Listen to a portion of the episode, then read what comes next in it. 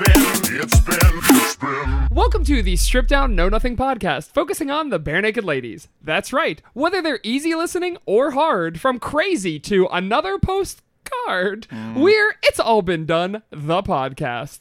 Won't it be dull when I rid myself of my co host, Evan? He had a soul, but I ate it up. it's my co-host Saker. That's scary. I'm yeah. scared. yeah, I mean, do you believe in the existence of the soul? No.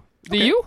Um, I like to think there is one, so it's sort of like a Pascal's wager thing where I'm like, yeah, sure, it'd be nice if there was. Right. Okay. So Right. do you is that how you kind of predicate everything in your life is like, well, I everything- don't believe in God, but I should pray tonight just in case. Well, everything theological and, and really? And so the- do you pray? No, I mean the existence of a god is different than the existence of a soul. Like a soul implies that there's some sort of afterlife and that there's some some part of us will carry on, and that's it's sort of like air, you know. Sure. Where it, it- there's no like moral component. 27 grams. Yeah, there's no moral component to soul, ha- just having a soul. It's the Sure. afterlife that when you start to get into those like uh, But wait, questions. if you don't believe in a soul, that it doesn't matter because you still have one. So what's your Pascal's wager here? I know I.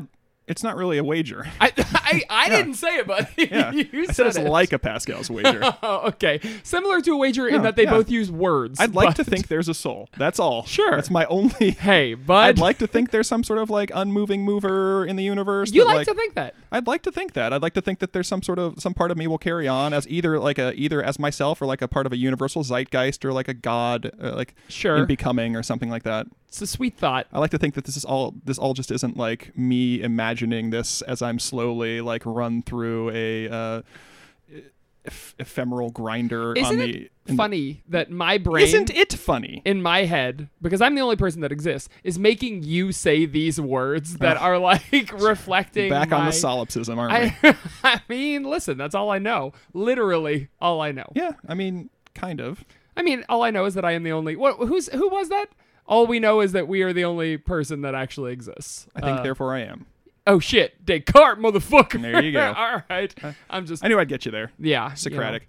But I mean, you can you can logically infer the existence of things outside yourself. That's sort of what like the modern branch of philosophy is Yeah, of course. concerned with doing is like inferring existence outside your own perception This is- without questioning without using your perceptions because they can be fooled. This is not the Halloween episode, but it feels like it should have been. I mean, you took it dark right away. I, I mean, you said you were gonna eat my soul from and then moment I one. asked you whether you believed in it. You could have just said, "Nope."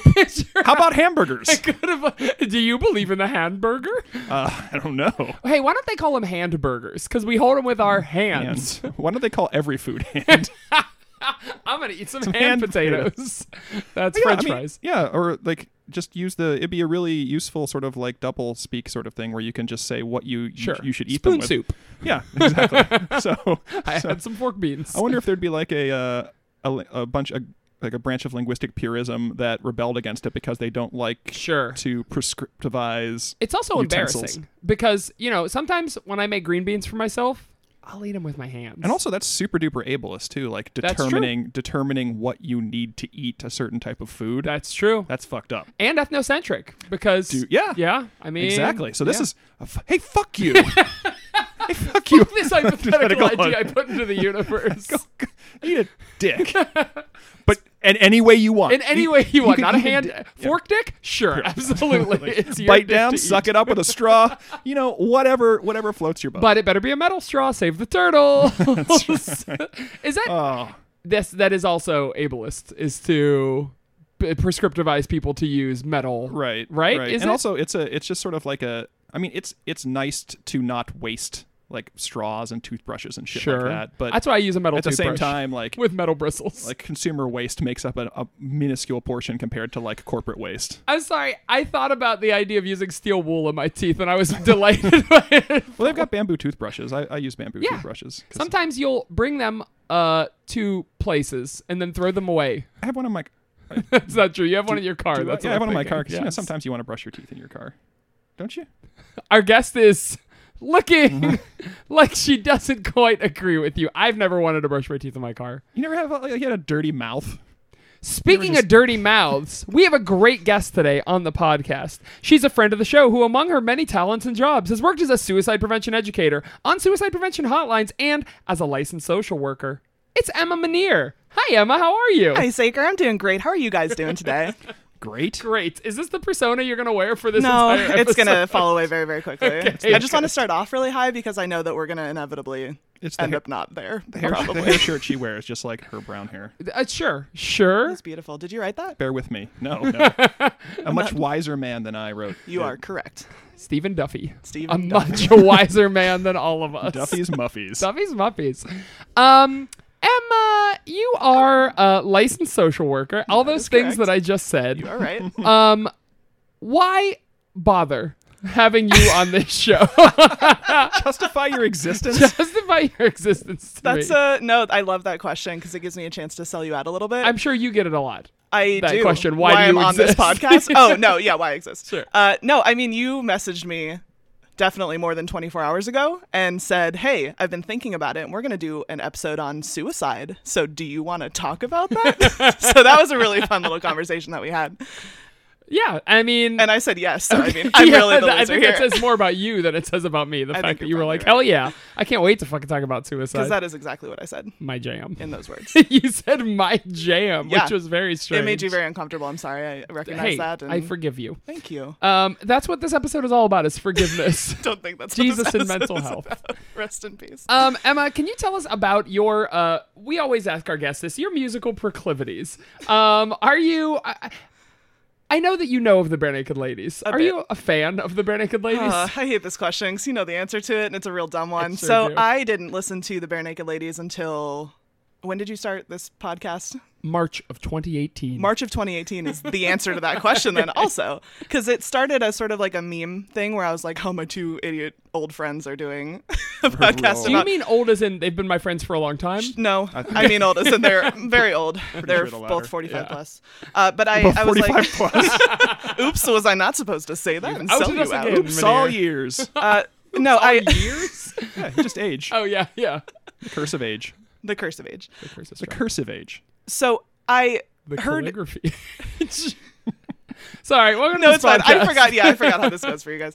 Uh, but I heard you guys were doing this podcast. I was like, haha, two old friends doing idiot dad band podcast. And I dismissed it for a long time. And then I think you made me listen to a lot of it when I was driving in the car with you Don't to believe places. that's true. I hate hearing my own voice. uh, I don't think that's true either. Uh, but, anyways, I started listening to them and then I started listening to them almost exclusively. And now that is where my life's at. I think that's the bare naked ladies curse and uh, boon. Is that they'll they'll win you over in spite of you. Yes, a- And don't be alarmed if you fall head over feet. And don't be surprised if you love them for all that they are. Like, you couldn't help it. It's all your fault.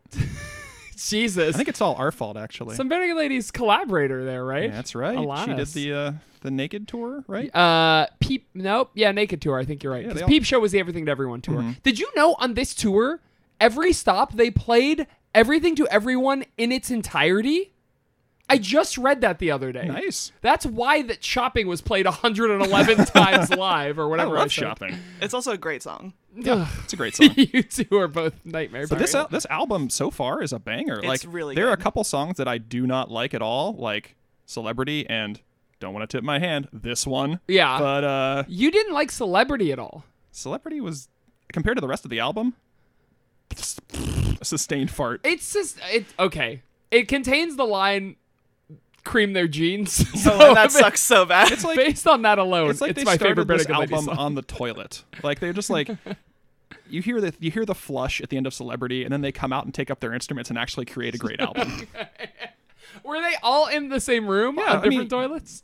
all naked, all in the same room, all Sure, on the with toilet. their 'cause You know instruments. Mm-hmm. the B- BLNL boys take off all their clothes to shit. Like you should. You fold them outside the room so you don't get poop on them. I was reading an interview with Ed about how uh, I believe "Yes, Yes, Yes" from this album was the final naked song.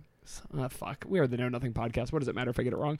Um, and um, and he was like, uh, "Yeah, it was around this album that we realized like this isn't exciting or funny for us anymore. It's just an obligation. yeah, li- all right, let's get naked and play our guitars. like, so like we just stopped that. I mean, here's the thing. I feel like someone had that thought before Ed on this album, but I think Ed was the first one to say it. I think everyone the whole time from start to finish was like, why the fuck are we doing Do you think this?" it was Kev who came in last album and they were like, "Hey Kev, you got to take off your clothes and get naked with I us." th- it seems like something Tyler was pushing Sure. hard because if you look if you know the uh, like the bare naked, the naked like tour photo where they're all naked and Yeah. like Steve is looking at Ed's junk and being like, "Whoa," and then like Kev and Jim are like looking at each other like, "Huh," and Uh-huh. then like Tyler is just grinning off into the fucking like he's staring into the middle He's distance with like uh, a- a dissociating. I mean, he's doing what he's got to do.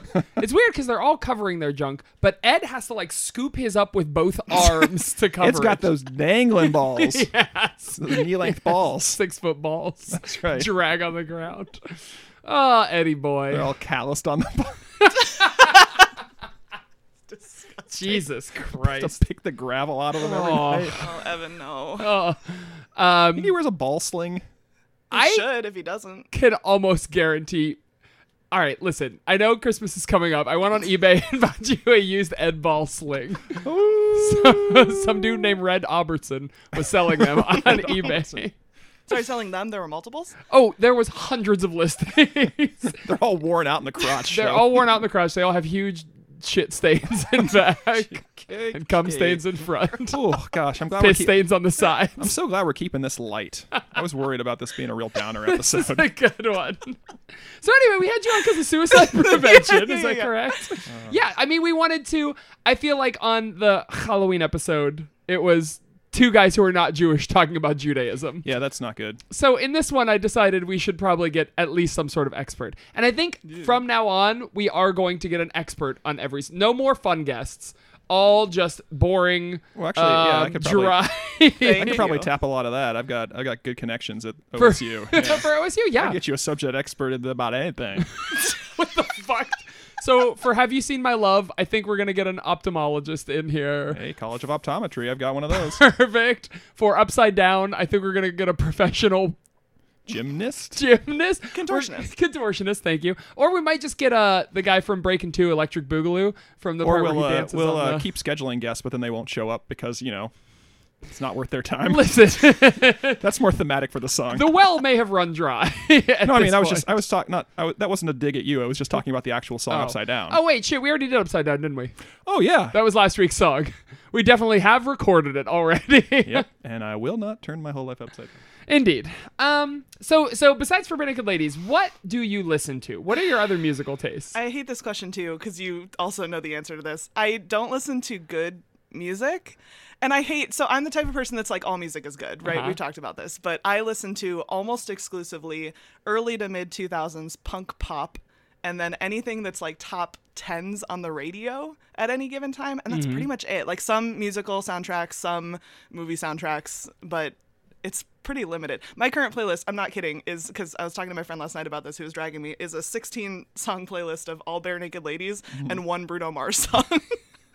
Yikes. You were excited that My Chemical Romance was getting I'm back together. extremely There you excited go. about My Chemical Romance. Yes, Is, are they? Were they a, a f- You were a fan of them in, in your youth? they were the first CD that I didn't buy for myself. I got Uh-huh. it from a friend in high school who I had a crush on at the time, uh, and she she gave me the CD. She was like, "I feel like this fits your personality," and it was the Black Parade album. Sure. So that album sucks, first of all, um, but it's also like very edgy hardcore. And I Sure. was 15 and an idiot, so I was like, "Damn, this is me." sure.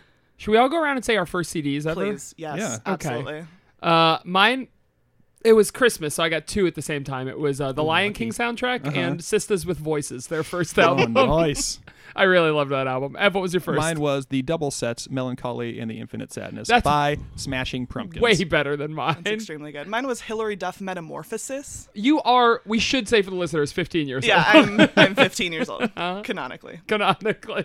Is that how you say that? Sure, yeah. In the canon of- Um, in the uh Yabdiverse, you are 15 years old. and Yabda stands for it's all been done. the Oh, I understand. Yabdiverse. Yeah, we're a subset of the Ladyverse. yes, which is a subset of the other Yabdiverse, the It's All Been Done Radio Network. Just kidding. We're a subset of the Togaverse, the Orange Groves. Okay. Listen to the Orange Groves. You can subscribe to our Patreon at Patreon. Going into it early. All right, it's about time we talk Saker. about this motherfucking song. Uh, let's get into it. The song this week is called War on Drugs. If you've never heard it, dear listener, here is a brief sample.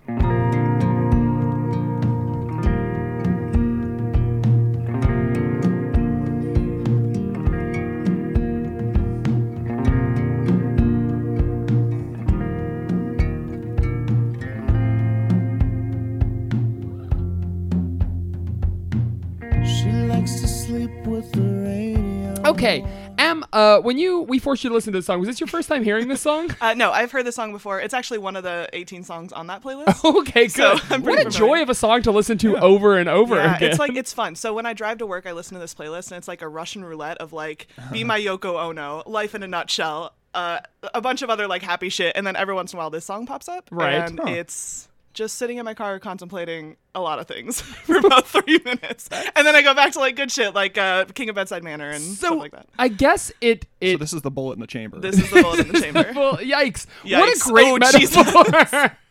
Glad we have you on this show today. Yeah, I'm not gonna be able to hold you guys back from this shit. Just to let you know. Um, let me ask you this. Um, do you enjoy this song? Yes. And, I mean, it begs question, right? Because it's it's a weird experience listening to and enjoying downer music, right? Because downer music is not meant to be enjoyed, right? I mean, nobody enjoys this Mm-hmm. song. I don't know if that's I mean- true though. I mean, okay, let me pose to you guys because this is I know an experience that I have, and I think a lot of my other you know friends have. Uh, we have playlists for when we're feeling bad because sometimes it's just kind of nice to wallow a little bit, which I know is not you know it's not emotionally mature or healthy or whatever, but I think that a lot of people do that. I don't know agree. if you guys. Why don't absolutely. they fix themselves? I've got. That's a great question that I can talk about for a very long I have time. a playlist for when I'm feeling like contemplate, contemplative. or, Yes. Like you know, like Canonical. yeah. I mean, you just go in and you see you're walking down the street and you see like that the leaves are changing. You're like, oh, autumn's coming, followed by winter. And you're like, I'm gonna click onto some you know some more Mo- Maudlin songs and just feel these feels. Yeah. Uh oh. It's I mean it's The melancholic. autumn nearing winter. And... I only have 40,000 songs Songs, that I yeah. just hit shuffle on all the time. Which is just wild to me. yeah. You're like jumping into a guess. Chuck E. Cheese ball pit. Like 30% just- of yeah, the balls are that's- covered in shit. and You're not sure which ones. That's just your your musical stylings are just perplexing to me. I mean, it's fun. You always, you never know what you're going to get. It's like, It's like a box of oh chocolates. shit, that's a great metaphor. I wouldn't have even thought of that. Yeah, absolutely. You never know what you're going to get. In a box of chocolates, Yeah. except that they have the stuff The writ- guide on guide, the- guide on the back, yeah, or on the inside of the thing. It's really easy to know, Very easy. actually. unless you can't read. I immediately throw that away because I know I'm going to eat the whole box.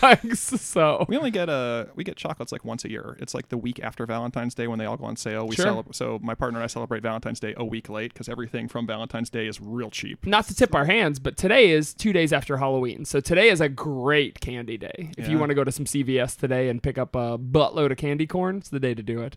Um, so, you. But steer clear of that chocolate because of the slave labor. You got it, buddy. So, um, you like listening to downer songs like this. What stands out to you about this song? Let's actually get into it. Interesting question. I'm curious to hear what, if anything, ever could stand out about this I song. feel- Jesus, F, you are going so hard on this immediately. I mean, I'm not surprised, and I feel like I can guess both of your opinions of this. But I don't know. So the the first thing, and I was I talked to a couple of people about this song actually recently because I went to a live Stephen Page show with you, Saker, Uh-huh. uh, and he played it live, and I'll talk about that in a while. Uh, but I was talking to a bunch of friends about this song and why I love it and why it's so meaningful. And I mean, lyrics aside, because I feel like we got to deep dive into those.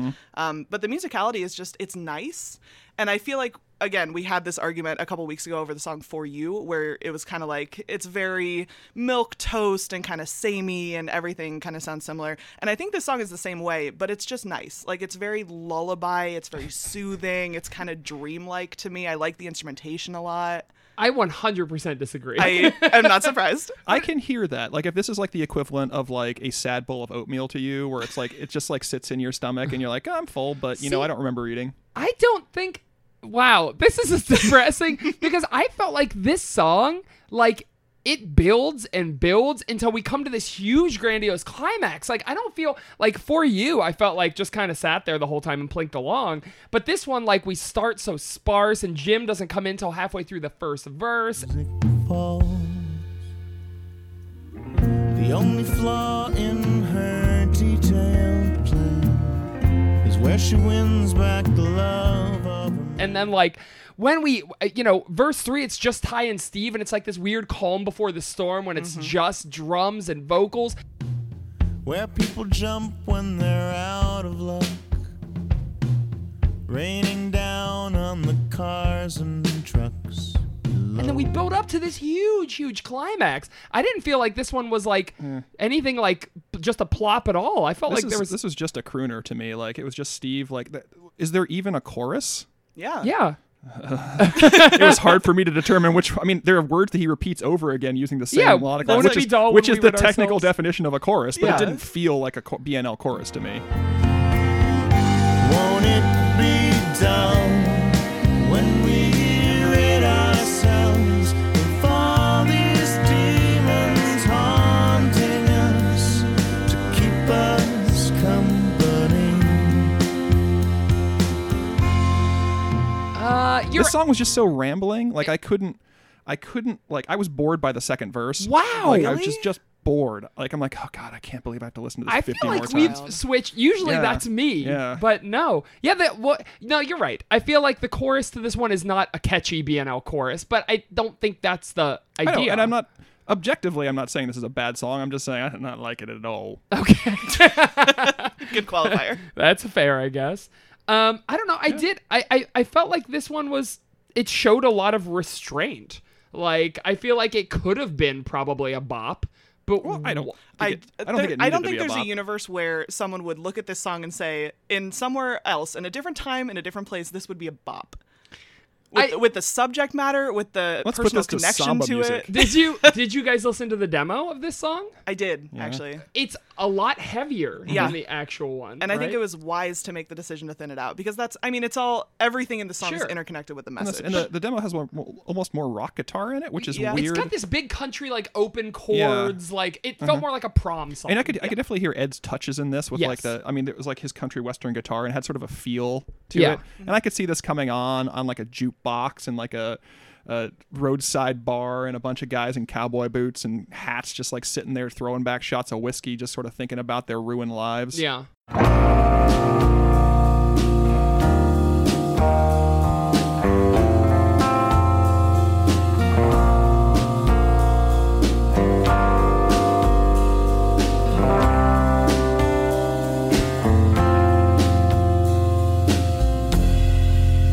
She likes to sleep with the radio. probably should be home with my kids nah it's too late might as well have another Did Evan start astral projecting into.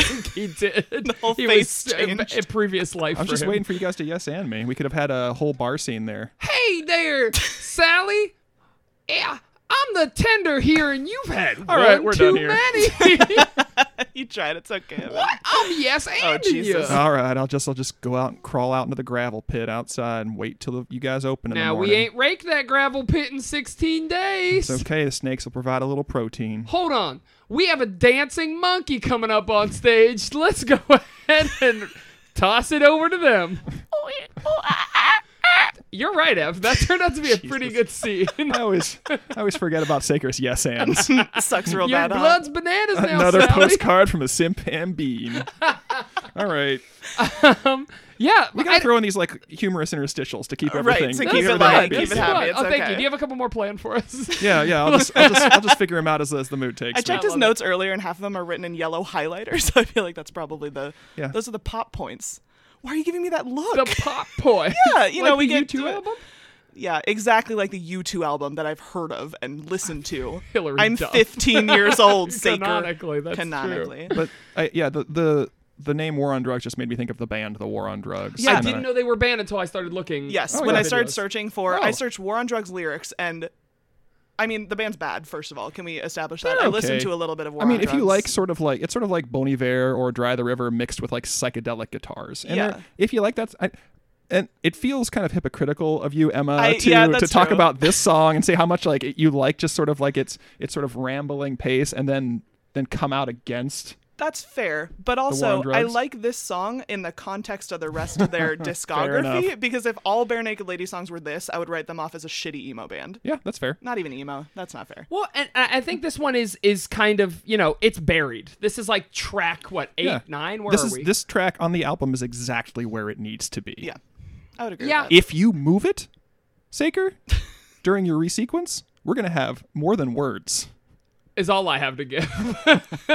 I feel like I mean, I'm gonna move songs around it, so the context is gonna change. Well, that's too bad. This has got to stay. This is the, this is your this is the lodestar. This is the north star. You got to track everything by this. Okay. Uh oh. I think we just figured out your read. We're gonna start at War on Drugs and oscillate out. The further out they get, the nicer. I don't know. Fucking whatever your dumbass end of sequence is. I have a fun game Hey. planned for the end of everything to everyone. We'll get there when we get there. Okay, I can't wait. Okay. to good. kind of spin off of the it's where it's supposed to be and it's so hidden and deep so i did a lot of uh, googling about stephen page over the last month and a half of my life don't make that face at me but specifically i was kind of looking for like what his opinion was on this song like explicitly stated because i feel like i didn't find any interviews i don't know if you found something different but i did find a reddit ama Oh. and I found buried very deep in that. My control F skills were sorely tested.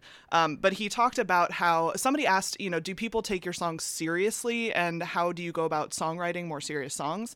Uh, and I can't remember exactly what he said, but it was something along the lines of, you know, the ones that are more serious, the ones that are more meaningful to me personally, like War on Drugs, and they named a couple other ones, they just kind of like pop out. And I just think that's cool. I mean, it's this feels like a passion project for Steven for me yeah. like nobody else really cared about maybe putting this on this album or like producing the song but it's it's absolutely his experience his passion something he wanted I agree. If you listen to the demo, like we said, I think Ed, you know, you can definitely hear Ed's touches. And it doesn't like it sounds a lot like the original, but like it's Ed on backing vocals and there's no big build. The suicide line just kind of like flops. It's just a flaccid, like it's as flaccid as the rest of the song. So like I feel like he probably wrested control back from the band on this one and kind of made it his own. Yeah, that Um, tracks. I have no idea whether that's legit or not, but I don't know. and, and I appreciate Steve's. I mean, Steve usually speaks to his experience when he writes songs. His like he he's an artist who very much writes from pain. Right. And I w- I definitely appreciate this more than another song about how bad he is as a partner. Yeah. yeah This was So a this was weird good. Yeah. i mean this doesn't even touch a relationship right Yeah. Right. Yeah. Well, apart from the like Well, I it does. mean, There's a he he divorce. yeah, there's a divorce, but he is like the the narrator. I think is outside Yeah. the song, looking in. and it's the narrator. You get the intention, the impression that he cares about the subject of the song, the, Yeah. the woman, because he he has his he says, "I have a well, it's a in the dream I refuse to have." So he's like, so he doesn't want to think of her dying. In the dream I refuse to have, she falls asleep in a lukewarm bath. I, I had problems. Not that I had problems with the narrator, but I didn't know who the narrator was or what he wanted. I don't think you're supposed to. Not that that's important, but he seemed to have two conflicting viewpoints that he was holding at the same Mm. time because he he seems both supportive on Mm-hmm. behalf of humanity, I will fight for your sanity, and at the same time kind of shitty, like we were we're left to deal with the aftermath again, right? We're left to deal with the aftermath again.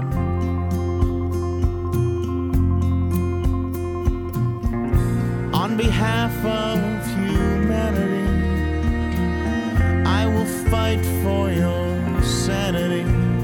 That, that, that we could we could get into that when we deal with depression in general and its effects on the person suffering it and everybody around. I them. mean, we can get Yeah. into that now. I mean, do we want to dive into the lyrics? I, I, I well, I mean, there's a lot more. I have so much. All of our listeners about just everything. keep clicking 30 seconds ahead, 30 seconds ahead, 30 seconds ahead. when do they talk about suicide i want to get there said everyone who listens to this podcast Oh, yeah, I mean, let's talk about let's let's, talk dig into about the that a lyrics. little bit. I think. Or yeah. did you did you have more you wanted to say about the? I mean, I have a whatever- shit ton I could say about the uh, Whatever uh, you were talking about. Yeah, I mean, I love that really pay oscillating, like plinking keyboard in the background of verse two. That's just Mm-hmm. like it's a strange choice. I think this might be another Ron Anello choice where Mm-hmm. I don't know any other band would that would make it, but it's like it's textured. It adds something to that verse that I think is cool. I really Um, love the the suspended chord because I, I play ukulele a little bit and I've been trying to learn more songs lately and this is one of them that came up on my radar Hmm. and I realized that in the third or the penultimate verse I think there's that suspended chord instead of the the change throughout Oh. and it's sort of I don't know it's it feels so eerie and creepy and it's exactly when he starts talking about you know and near where I live there's a viaduct Sure. and folks raining down on cars and trucks and Yeah, Near where I live, there's a viaduct where people jump when they're out of luck.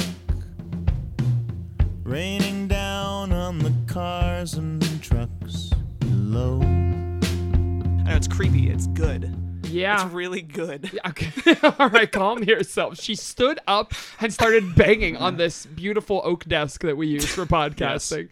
Victorian oak desk. Um, yeah, I uh, and again, last album reverse everything reverse guitars this album panning right so for this we keep having like the guitar riff starts in the right ear and then it echoes a second later in the left and that we keep having that the whole song like they'll start something in the right ear and then half a second later it'll echo in the left ear which is again kind of adds to that eeriness of the song there's some weird echo going on It's like empty. It makes it feel empty. yeah, oh, yeah. I think that's a great way to describe it. It does feel very empty. Um, yeah, I don't know. I, I just think there's a lot of. I hate. I love the big build before you know. Then some suicide is worth. But remove the lyrics from it and tell me it doesn't sound like a Kia commercial. From the very fear that makes you wanna die It's just the same as what keeps you alive It's way more trouble than some suicide is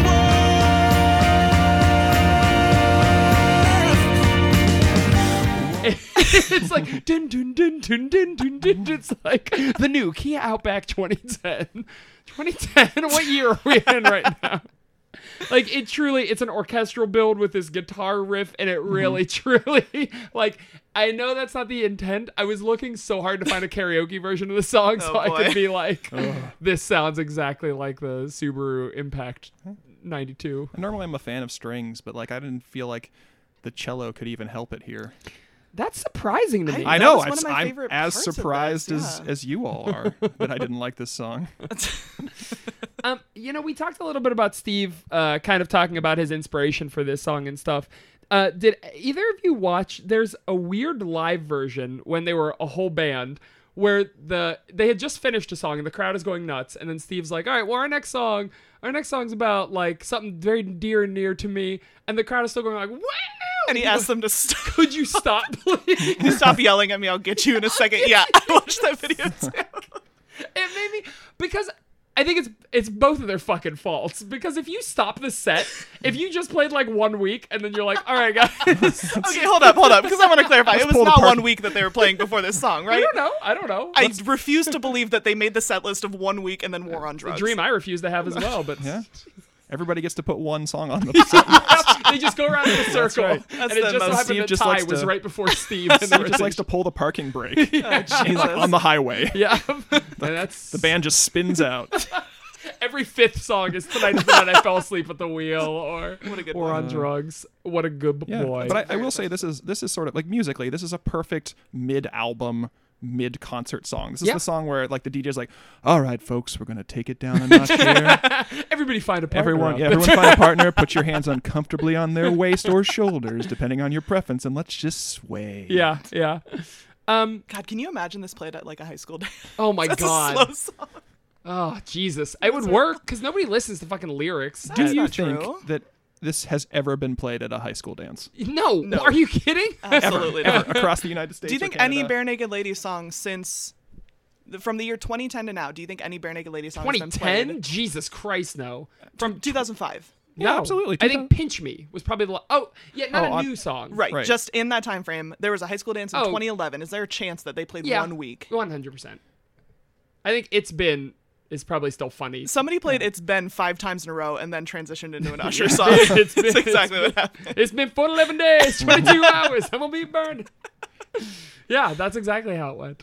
Um, But yeah, that uh, that's the intro that he did, uh, where he asked people to stop shouting. It's- it's- what's disappointing to me is that that intro is actually really good and sweet, and I think the speech that he gives is very nice and tender. But he starts it off with that horrible, weird shut the interaction. fuck up, everybody! Shut. The- no, he doesn't do that. He's very kind. yeah. Evan, I found the version of this song from 31 West from October 12th, 2018. I did too. it's one of Yes. the first results because it's a really good version of the song. Yeah. And And actually, I am just sitting there like Yeah, the camera pans yeah, to you, and you're hand, just sleeping. hand in my hand face in my head. face, face in my hands, just like Jesus Christ. but it's it's a very good version. And what I found so uh, number one, fucking Kevin Fox on that cello, so good. unbelievable. I, and I cannot stress to you enough, Emma. I yeah. how much you missed out by not seeing that. I know. But um, uh, he drops in a verse from uh, a Frightened Rabbit song, uh, Yeah. Keep Yourself Warm by Frightened Rabbit, the lead singer of which, Scott Hutchison, had just committed suicide five months prior, which is why he drops that verse in there. Oh, I was trying to parse. I couldn't hear the lyrics clearly, so I couldn't like Google them, so I had no idea what it was. But Yeah. that makes sense. That's yeah, it was very sad. Yeah, but I mean, fellow, I believe he's a Canadian musician, Scott Hutchison. Oh, so gotcha. yeah, just like that kinship between uh, between musicians there. But it was it was it's a very very great rendition of this song. Yeah. Um, Speaking of live versions, because the one thing that I felt like, I mean, you looked over to me d- after that song played when we were at the live show, and I was crying because the song is very meaningful. Uh, but I think the the biggest part for me of the like the one thing that he changed in that song that I love so much is in the part where he says uh, we're left to deal with the aftermath again. In the live show, he says and again, and I know that's not anything, but to me it reads as more of like like this song isn't about a specific person; it's about the phenomenon of suicide, right. right? Yes, which made me wonder if the narrator of this song was humanity. Yeah. Right? Because we have all these different reactions to suicide. Some people are empathetic, some people are cold, some people are, you know. And it could be, and it could be referring to suicide attempts. Right? Sure. Because I think the question is, was does this woman actually succeed? Yes, Uh, absolutely. Yeah. yes. okay. Why do you think she succeeds? Definitely, Emma. I think that I don't know. Uh, there's there's the line about uh, in the dream I refuse to have. She falls asleep in a wor- lukewarm bath, and then that lines with again. So we're left to deal with the aftermath again. So she's already done this. In the dream I refuse to have, she falls asleep in a lukewarm bath. And the lukewarm bath is uh, there was I don't know if it's still so huge. This is I mean this is this is dark. So one of the most popular ways of suicide was self harm uh, in a warm bathtub because it's supposed to numb the pain a little bit. So I think that's what happened in the song. I think this is somebody waxing poetic about somebody who, you know, killed themselves and how much this hurts them. But I think it's I don't know that it's just about humanity because that last line I took so long parsing through just the last verse, uh, hard to believe or hard to admit I fought the war on drugs and I couldn't figure it out. And then I found deep in like a YouTube comment somebody Jesus. who said, so I think this is about somebody fighting against wanting to use like antidepressants in order to feel better. Hard to admit I fought the war on drugs. My hands were tied and the phone was bugged. Another died and the world just shrugged it off. yeah. I Or- also or Like, Tracks. s- or self-medicating. Yeah. I mean, it still doesn't. Hard to admit I fought the war on drugs. My hands were tied and the phone was bugged.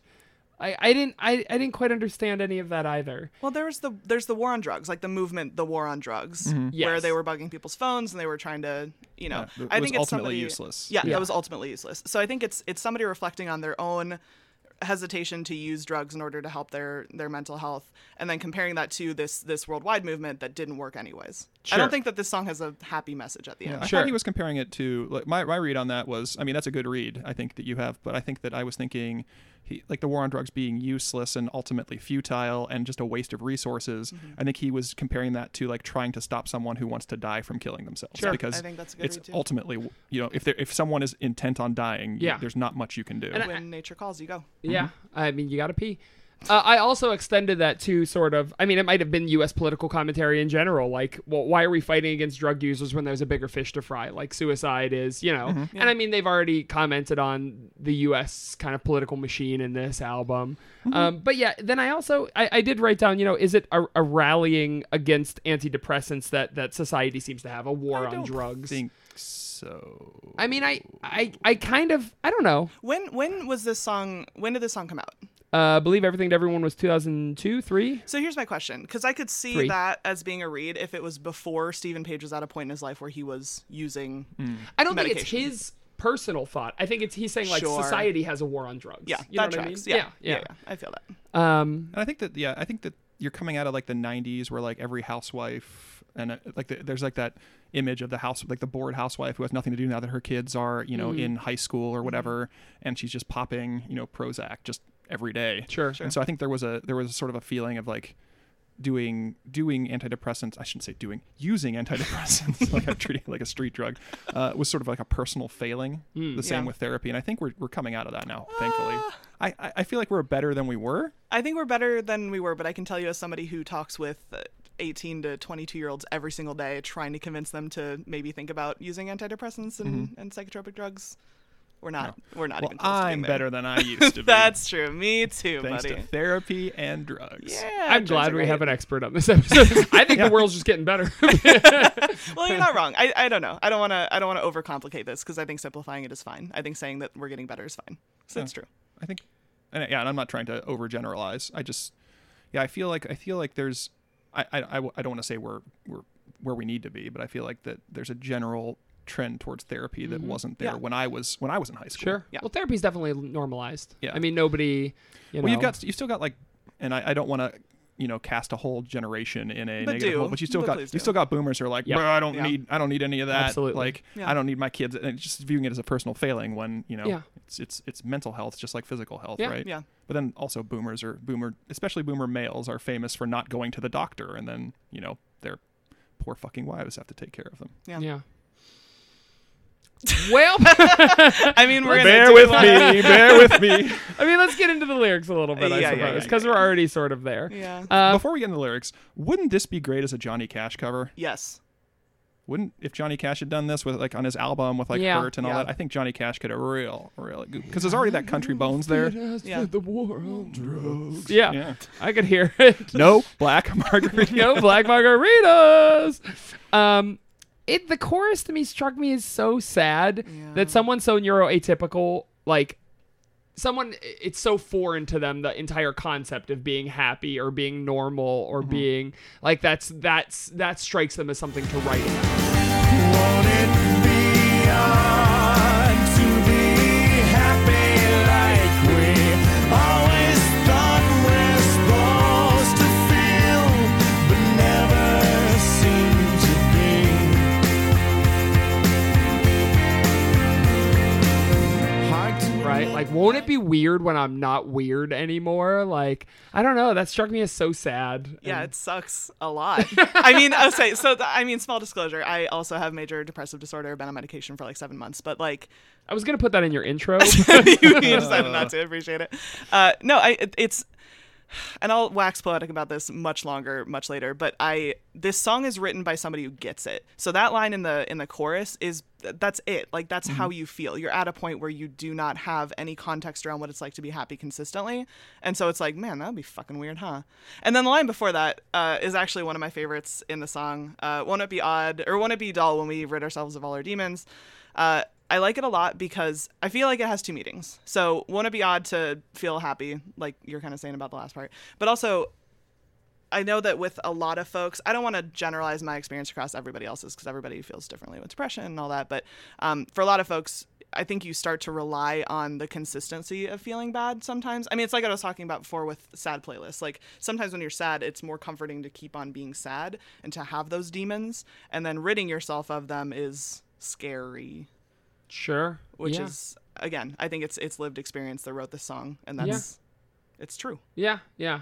And I, I, I, I kind of wish we had more context for Steve's journey. Um, was there any context in that Paul Myers book that you read for a- anything Steve being on antidepressants or? Not, not really. I mean, Yeah. he talked about he talked about his depression in there and how you know how it influenced his songwriting, and we all know that obviously. that Sure. he's he's pretty good. And and the thing is, like, it's difficult. It, there's an added level of like difficulty here because not only is Steve clinically depressed, but his depression is also the source of his art.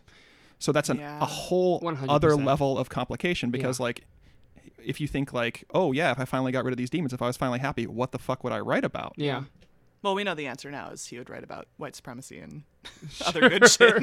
Uh, Anti. He's not right, anti right, right, anti white supremacy. I, I wonder if he ever looks at Ed, who's like, think never reason of yet. And he's just like, what the fuck is well, Ed has, happening? Ed has this his sadness too. Like Ed writes about sure. Um, you know Am I the only one? not being well, uh, yeah, his brother dying and also being an artist and not being able to like Yeah. match what you you- like you- having peaked. Like it's Yeah. Ed's it's Ed's pain. I wonder if he looks at Ty sometimes and thinks, ribbit, ribbit, a tadpole exhibit. Every artist is sad. sure. So no, none of them look at each other ever. That's kind of a shitty misconception that I'd, I, I- would yeah. yeah. like to clear about artists. You know, Yeah. like most artists I know, some of them are sad, but like, and some of them draw on their pain. And but it's like a, you know, some of them are just working artists who do art. Thank you for seeing me. I appreciate that. And I said that and looked at you, and I was like, ah, there actually. are some artists who are not sad. Um, Saker's sad sometimes. Sometimes Saker will call me on the phone and say, "I'm sad," and then I just, uh, and then I just hang up. I just want you to know. I hold it up to the touchtone and I play you Smash Mouth's All Star. Thank you. on the touchtone phone, and then you start giggling, and we go to our separate ways. Three, two, two, two, one, two. That's right. um, yeah. I, I. So just to give a narrative summary of the song, there's a woman, uh, and correct me if I'm getting details wrong. There's a woman who's left by her husband. She spirals. She has depressive episodes, and then she ultimately ends up attempting or succeeding in suicide. Is that generally the arc of the song? And that, I mean- and that, then that balloons into well, everyone could kill themselves, and it Yeah. doesn't matter. Yeah. sort of thing. Yeah. So And actually, a- and Steve talks about um, uh, specifically this viaduct uh, in the song. Um, and what he's talking about, there's actually a real life equivalent to this. It's the Bloor Street Viaduct in Toronto, which was a suicide hotspot. Uh, I found the statistic that one person was committing suicide every 22 days from this viaduct at one point. Um, so they launched this campaign to put a net below the viaduct, and they succeeded. And then people stopped jumping at that bridge and moved on to the next bridge down the road and jumped from there instead. So, uh, yeah, I mean, yeah, a- and, and again, I think this kind of works into the idea of like, Yeah, you I'm- know, I'm we're wondering- we're we're yeah. putting a band-aid on the wrong thing, right? yeah, and I'm wondering how that became like the suicide hotspot. Yeah. I'm trying to remember. There's a really good documentary about because the Golden Gate Bridge is the number one suicide hotspot in North America. Um, the statistics are crazy. I mean, honestly, uh, and there's there's a documentary of someone who's a survivor of an attempt uh, who jumped on. I think it's early 2000s. I think his name was Kevin. Um, it's a really good documentary. I wish I could remember the name of it, but they talk about how. Um, you know, just with cultural momentum and when things are, there's this concept of, of uh, suicide contagion. So when Ah, there's a very highly publicized suicide, um, there's often sort of a spillover effect Mm-hmm. and there's more publicized and then it, you know, continues on, um, depending on how it's being reported on. And I think that the argument was that's what happened with the Golden Gate Bridge. And I Really? could see that happening with, with this viaduct too. Huh. Yeah, and I was I'm thinking of like Aoyama in on the s- Mount Fuji, but that's sort of cu- a cultural thing because Yeah. that's you know that's been that way for centuries, if not millennia. Right. Yeah. Where it's good to you know that's the place you go because that's where the ghosts are. Oh, the, is that the forest? Yeah, Yeah. The, fo- Yeah. the suicide Yeah. forest. Yeah. Okay. So it's just sort of that. hmm. Sure. But it's not. It's not easy to get to. Like it's kind of a hike to get Really? to Aoyama. Yeah, Is it close to any like major city or it's anything? right next to or- Mount Fuji. I mean, it's near Tokyo and everything. But like, I mean, you have to drive out into the woods basically, and then like walk, you know, five, 10, 20 minutes out there till you get alone because That's they've got because they've got interesting. police out there to make sure that you don't Jesus. kill yourself. Yeah. yeah. Wow. Um. There's also dipshit YouTubers wandering through the woods, Hmm. and And people making fun movies, horror movies about it. Oh, really? Oh yeah, did you uh, the Forest? Mm-hmm. Yeah. Mm-hmm. No. Uh, I forget when it came out, early 2010s probably. Uh, it's had some major actors in it, but yeah, it faced huge backlash because it was about this uh, girl whose sister goes and kills herself in the forest, and she goes out and there's just ghosts and it's scary. Jeez. It's really disrespectful. It's Yeah. very bad. Oof. That sounds rough. Yeah. yeah. But actually, more more Japanese commit suicides in front of like trains. Yeah. Like that's the way to do it. Yeah, oh subway yeah, trains. that's that's Yeah. the way. They that's what they do. I mean, that's I mean You know, trains my first, uh, yeah, the first day I was going to do research at the National Diet Library, I was late because somebody had jumped in front of the train that I was going to Jesus. get on. which is so I mean, I don't fully understand Japanese culture, but it is a culture of a lot of politeness, which blows my mind that they would c- inconvenience everyone else. Well, it's a but, but Japanese culture is far more suicide forward. Like Sure. suicide isn't necessarily seen as a negative. Well, it is. It is a negative thing, but to the extent there's no like Judeo-Christian, like. You're Uh, gonna go to You're hell. gonna go like, to hell, yeah, yeah. sort of thing, and also, I mean, suicide it has a long historical component of Japanese society, like committing suicide so that you don't burden the living, or that you can right a wrong by killing yourself, or you know, get yourself heard, like going in front of your lord and committing suicide. Like, here's here's my demands, kill Right. yourself, and then they have to listen to it. Like, it's just sort of embarrassing your lord by. You know, this is something I feel so strongly about that I'm willing to take my own life. Yeah. And uh, there's one of my favorite books. Sorry to Jesus. no, you're good. Here I go. Here he goes again. Mr. East Asia. No, one of my favorite one of my favorite Japanese uh, is a translation. It's called Musui Story. It's by a um, it's about a t- late Tokugawa era samurai called Musui, and uh, one of the things he routinely does is threaten to commit suicide. okay. Because like he'd go into uh, like a bar or something and drink or like gets or like take advantage of the place, and they're like, dude, are you going to settle your tab? He's like, oh, how dare you insult me? I'm going to kill myself on your premises. And then like they would be like, oh no no please please please please don't do it. No no no no Wow. no please please please. And then he'd just go on his fucking merry way. Yikes. Wild. So yeah, it was used as a threat too. Yeah. So And this guy, Cried Mm-hmm. Wolf, he's There's a Japanese movie about it too that I don't remember the title of, but it's a really good movie about this practice where samurai, like Ronin, would go into like a lord's manor and say, "Hey, I'd really like to commit suicide, but I don't have a lord. I don't have anything to take care of. So could you take care of my body and like, like I want to kill myself in your thing?" And the lord would be like, "No, no, that that." I don't want that here. So how about I just give you some money and you just go Holy away?" shit. So they would do that, They- and then the, the movie's about a guy who tries to do that to get money, and the Lord's like, you know what? Fuck you! I'm calling your bluff. Kill yourself. wow. And it's just a, it's a, it's a really interesting movie. Good God. Seriously.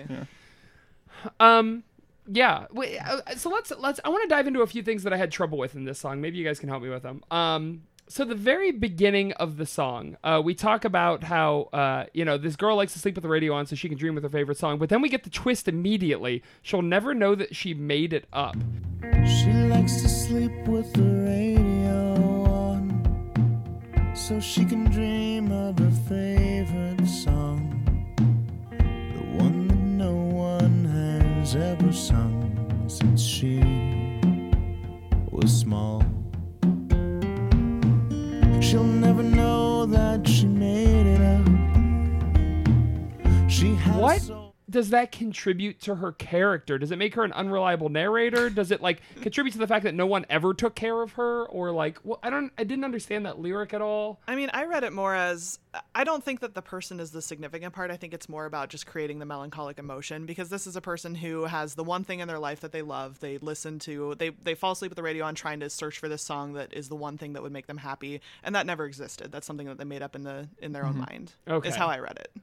Oh, that's interesting. So she'll if if this is her cure all, she'll never be happy. Yeah. Right. Because she's dreaming of her favorite song. Yeah. Right. But there, there's no dream that can fulfill the need that she has. Sure. And I think I don't. I felt like this woman's depression was more situational than chemical. Well, I mean, I, I felt like Yeah. it stemmed from the divorce. Yeah, which which speaks to like you know situational, you know depression can be handled I think a little bit easier than chemical depression because it's situational, right? You just take the person out of the situation and get them therapy and things like that, It kind of depends. There's and a it goes weird- away, right? I, I suffer from situational depression, so I Yeah. can speak to that, but I fortunately.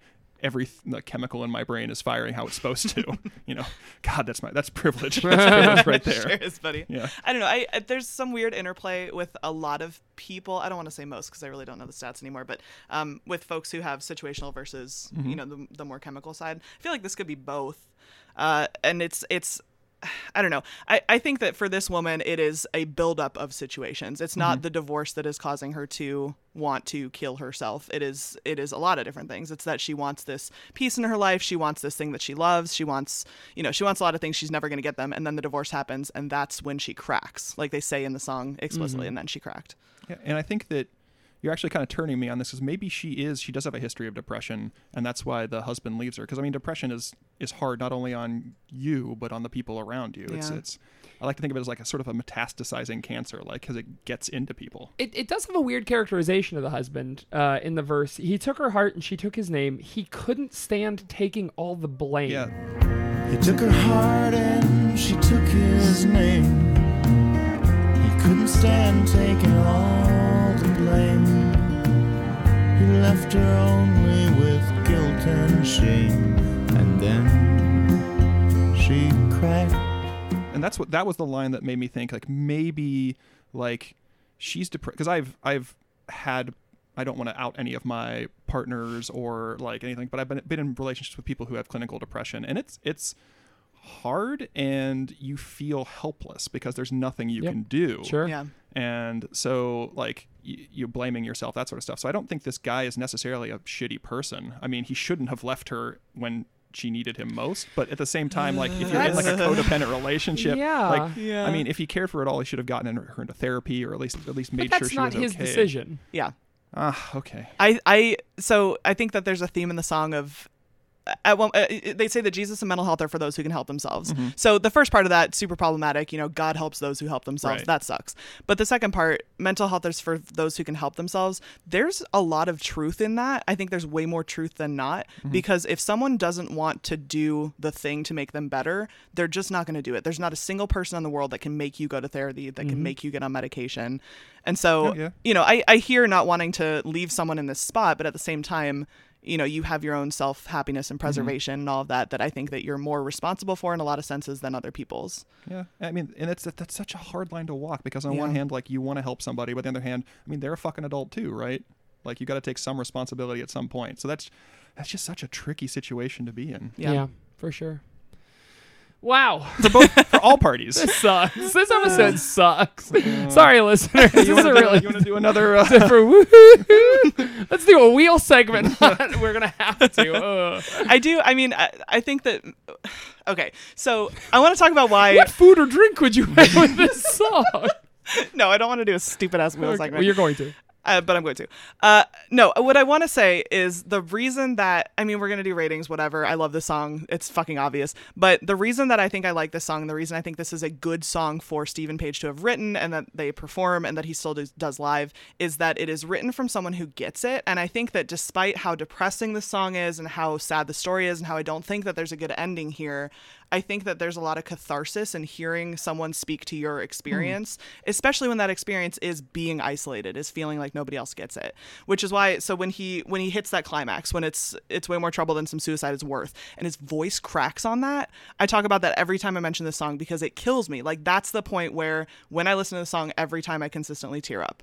So prepping for this episode sucked really bad because I was at work. But uh, Fifty times. yeah, it's oh boy, real dehydrated, buddy. But yeah, I, I think that there's a lot of catharsis in you know, despite all the pain, hearing that there's someone that kind of gets where Yeah. you're coming from. Sure. So I think this is a good song for people who are depressed and suicidal to hear that Yeah. you know someone gets it and someone is is speaking to that. Is there a message? I don't think there's. This song isn't. Is it a good song for Well- depressed suicidal people to hear? Because there's no like it gets better at the end of this, is there? I mean, it depends on how you read it, right? So if you're reading it as he decides to go on meds, he fought the war on drugs, but he lost. He decided to go on medication. Sure. Then things are gonna get better. Things certainly aren't better at the end of the song. Right. because another died and the world just shrugged it off. So it's still depressing and sad and, and a downer. But I think that for people who are depressed, hearing that someone's speaking to your experience, that's positive. If you need to wallow in that feeling, this is a good song for that, obviously. But for someone who is neurotypical and doesn't get it, hasn't been suicidal, hasn't hasn't kind of visited that place, I think this offers a good degree of insight. Like maybe you're not going to get it entirely, but I think that this speaks so truly to the experience that you know it's it's it's worth the listen and it is a good song in describing what this is like Sure. Sure. Yeah. Okay. no, I, I I definitely get that. Like not, I can see how that re- that would resonate, and that's pretty cool. Yeah. That's cool. It's pretty cool. it's cool That's cool as hell. Oh, it's always cool. hey, Hey. cool as It's hard. I feel like a lot of times in this episode, there's just gonna be big pregnant pauses where we're all looking at each other like, "Shit, where the fuck do we go from there?" Yeah, Uh, like how I about said, this? Like I think this is a perfect album song, like a perfect song for an album. Yeah, this could never be a single. Yeah, Yeah. it- it- never. Yeah. but it's a perfect mid-album, mid-concert song. You know, where you're just you're just uh Yeah, but people do Big fucking mood. love this song. I Yeah. mean, on YouTube, the comments are like, "Best song they've ever written." What an incredible song! Well, I think that like- speaks to what Emma was saying. Yeah, where, absolutely. Where, like if you if it gets if you if it gets you, it gets you. Yeah. Right. Yeah. i mean that like half the i was looking at youtube comments too like i said and half the comments that are like this song is fucking great are like in 2014 i wanted to kill myself and this song saved me or Yeah. like this song got me off heroin is one Jesus comment that i saw Christ. Yeah, so that th- dude misinterpreted war. well on yeah i drugs. think he maybe missed he interpreted it differently yeah. Okay, fair enough. Um, yeah, there was a line I had problems with. How profound such profanity can be. How profound such profanity can be. i have Anybody- no idea Okay, Yeah. all right. I'm just I figured that that was just going to be something that sounded nice, but uh, is there any notes that we're missing here? Did anybody have things that I didn't mention, or anybody want to bring anything up? Uh, I liked the ending of the song. There's no like chord resolution like you'd expect there to be. It just kind of trails off into nothingness. Yeah. And it's on the line of, you know, another died world just shrugged it off. Like this is not something that's ending. This is Yeah. not something getting better. I don't know. The the song is I feel like diegetic in a lot of Yeah. ways, which is cool, Ugh. and I like that. I know. The worst diegetic moment is the music dies. Shh, shh, everybody shut up. Won't it? paper cup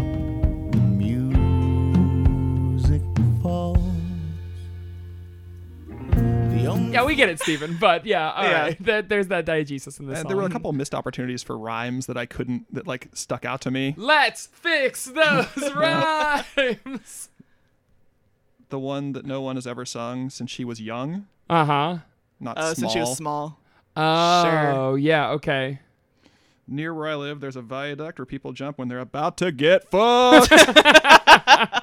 That's way better. Did he Wait, even consider luck is that? in the song. It still rhymes. You just think it could have been better. it- Well, I Should've mean, been better. No, Sure. luck, luck kind of rhymes with viaduct, oh, okay. and fucked sounds better to me.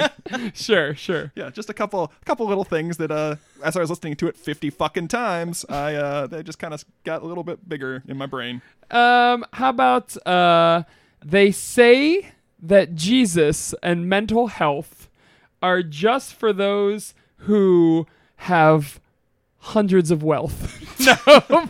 It's just fucking RPG. they say that Jesus and mental health are just for those who have perfect stealth. no. There we go. That's a good one too. Skyrim. They say that Jesus and mental health are just for those in the Boston Commonwealth.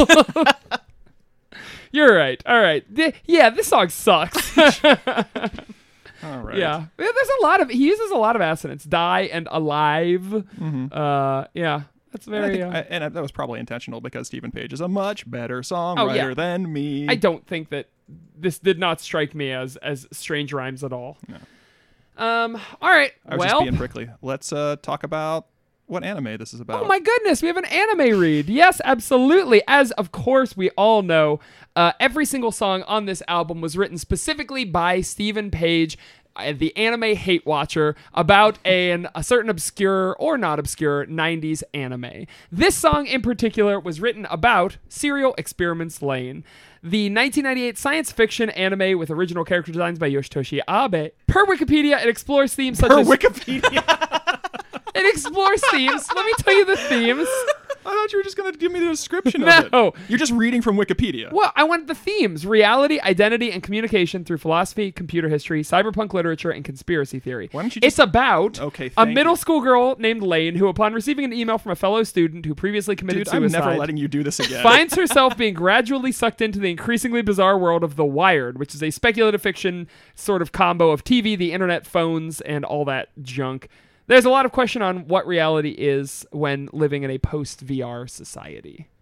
Fine. Fuck you, Evan. Paraphrase, buddy. Paraphrase. I pa- I just smashed 13 half hour episodes into a paragraph. That's paraphrase. All right. What do you got? So Lane uh, Iwakura, uh, she's with her father and her sister and her mother. The the show deals a lot with uh, what I just realized I named the character designer. You're right, I probably could have cut him out, but I love Yoshitoshi Abe. Yeah. That wasn't very good paraphrasing. So the show the show deals a lot with uh, isolation, dissociation, and like sort of hurting the people who are trying to help you, hurting yourself, and like feeding the thing that makes you sad. So as she delves deeper into, she's a she's a schoolgirl, like a fourteen year old uh, schoolgirl. So um, as she delves deeper into this, like uh, the wire being an, the wired being an internet, like a, a a super internet because it goes off of um, what the fuck are those things called? Sh- Schumann resonances, Schumann, yeah. Schumann resonance. Yeah, that's the, like the that particular uh, foible in the Earth's etro- ex- electromagnetic field that uh, like creates lightning. Actually, and in the But- anime, they use it kind of as like uh, Yeah. we can communicate with electronics. yeah, so through it's like the this internet, resonance. but with no lag and nothing. Like everybody can see everything all the time. So it's sort of this like universal consciousness. But so throughout the series, she becomes more and more involved with the, lo- the Wired, and she develops uh, split personalities actually as well. Um, so she's got her her basically her schoolgirl persona, like the childish persona, Which- childish Gambino. Childish Gambino. During the Wikipedia entry, I found out her three personas are Lane, Lane, and Lane, spelled Right. in kanji, katakana, and, hiragana. Yep, or Romaji. Or Romaji, yeah, Romaji's that's right. the last one. So, but she's also got a bold persona and an evil persona. But so, so it's sort of like dissociating also from the world. And the this show ends with her literally abandoning her physical body and removing all memory of her from the people who care about her. And that's not a suicide, but that's fucking close. Yeah. Right, Where you're you're a ghost basically, and the- Yeah. you're a Deus ex machina, a literal god in the machine, and nobody remembers you. So it's just her watching them from an overpass as they see her and go, "Oh, uh, that person looks familiar. Yeah. But they don't remember her. So Her sister, And there's yeah. also literal demons haunting her, her cyber demons. Yeah. Uh, controlled by the Knights of the Eastern Calculus. Um, so who actually most of them end up committing suicide Yes. because she gets the she she tricks the evil hacker programmer into sending his men in black after them. Uh, so basically, he this guy this this uh, Masami Aidi is like this hacker programmer who's sort of her antagonist, but also he doesn't really come out as an antagonist till later in the show. But that sort of seemed like depression to me. He seemed like a physical manifestation of depression because he was at times seductive, at times bullying, at times like ingratiating, and then also insulting. Like he would vary from time to time, and I feel like at least as I understand it, depression sort of can take a lot of different forms. And a lot of times when you're depressed, you don't even realize you're depressed, or, you know, you just kind of, and that, that sort of, to me, he was sort of acting as like a, a figurative depression element in there. And I mean, Lane also does the thing that a lot of depressed people do is where she pushes away from everybody in the real world like and in the anime it actually turns out that they aren't her real family and that she's a sentient computer program Yeah, yeah. so but you can definitely and again i'm speaking from my limited experience with like situational depression and my experience with dealing with people who have depression and I'm, emma might be able to comment to this even more than i but um there's sort of a it's it's sort of a self-feeding thing right where you push away you're depressed so you push away the people who can help you and that makes you more depressed because no one can help you and i feel like lane sort of does that and eventually she finds not really help from within because she ends up committing a, a spiritual sort of suicide that makes her godlike so i don't know how that really Yeah, that ties one may doesn't be really- problematic. Not one that's to a one. little bit problematic, but uh, you know. So, and then the the last thing I want to say is the the thing that stop that starts this whole like the, the match that ignites this whole thing is a suicide Yeah. note um, by one of her classmates, uh, Chisa Yomoda, who just kills herself, and uh, then the no- note comes and says, "Oh, I'm not dead. I'm actually uh, you know In a computer. I'm a lawnmower man living in the computer."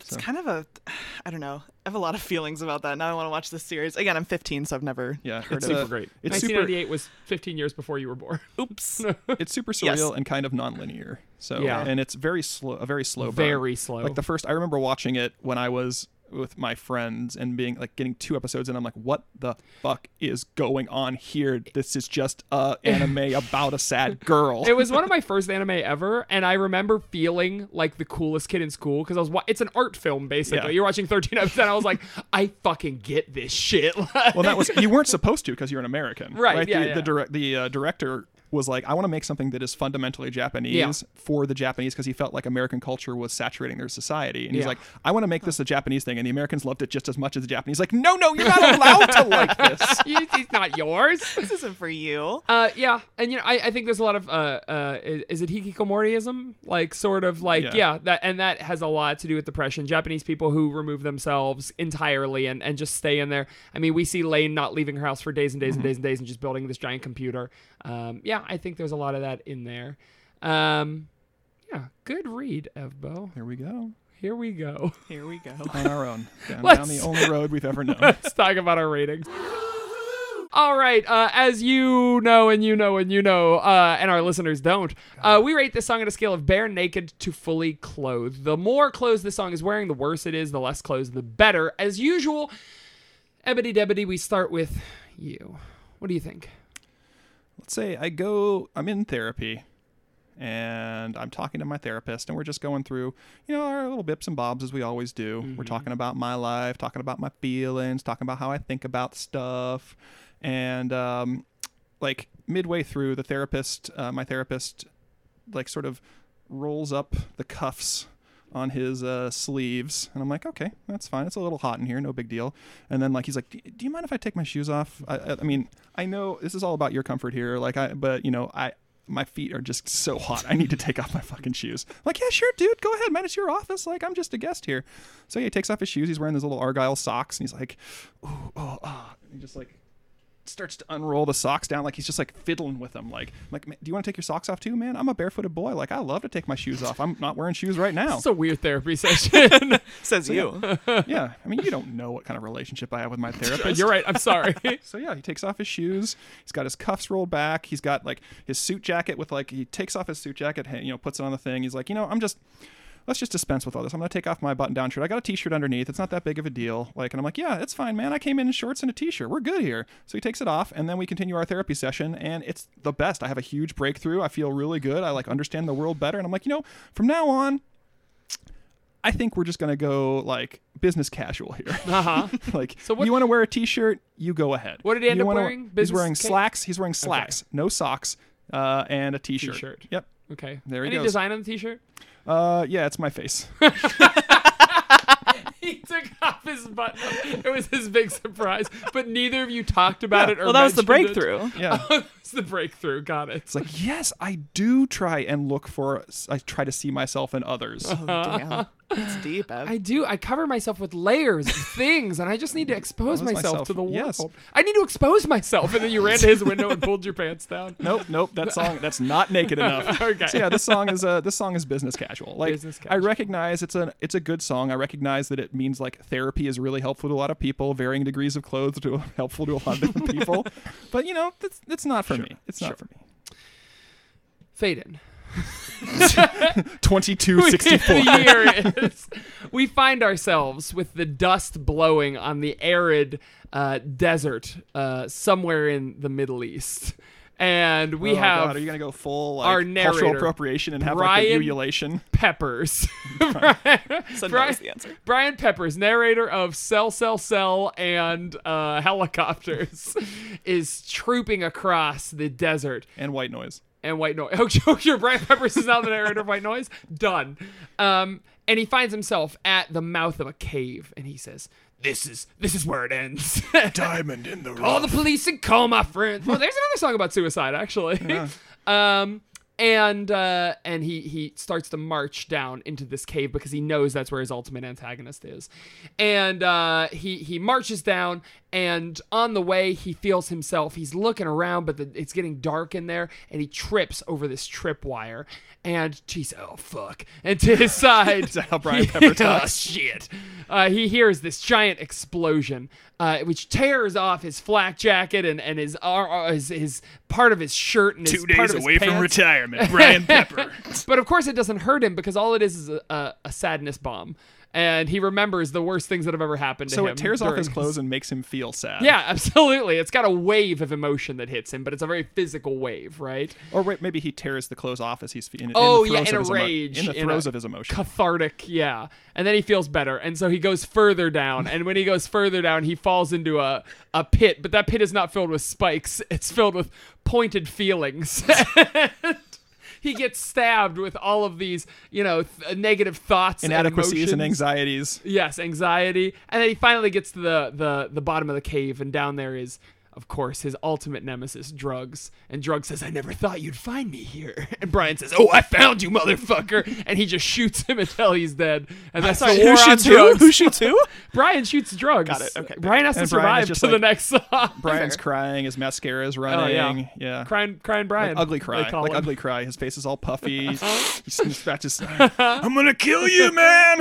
And, he- and drugs goes, if you kill me, you kill yourself. Uh, exactly. And as he shoots drugs, he realizes that's true. he realizes it's just a mirror, and it shatters. Oh, and the funhouse and drugs escapes. they built a fun house at the bottom of this cave. Anyway, uh, by the end of the adventure, Brian has uh, just scraps of fabric on him. He's got like the neck of his shirt and like a little scrap of it hanging down, a cape blowing in the wind made from his shirt, and he's got underwear and just like uh, Hulk pants, purple pants on, where they're ripped, no shoes, no socks, no service for Brian Pepper. Uh, I, I really like this song a lot. I um, I just wanted a Coke Zero. that's what he always says. His famous catchphrase. catchphrase. and what'd you think? Uh, okay, so this song for me is uh, a significant other of mine who I go to their apartment uh, on the weekend to, to hang out and Netflix and chill and whatever else Their old 15 year olds do. apartment? Hmm, Their old apartment where I used to live. Welcome. okay. Uh, but I, I show up at the door and I knock, uh, and they uh, they don't answer, uh, and so I use the key that I have to get into the apartment, and I don't see them downstairs, and so I walk up to the bedroom, uh, and I I see them lying on the ground. They're living, but they are uh, they are they are butt ass naked, but in that very special kind of like depressive episode of like. I can't do laundry and I haven't for three months, so I don't have any clothes and it's not my choice. They haven't showered for a week and a half. They haven't eaten anything other than shredded cheese from their fridge for three days. Hey, at least they're eating. At least they're eating. Uh, but yeah, this song is is butt ass naked for me. Wow. Uh, but they're my significant other, so I get why other people may not be into that. Okay, interesting.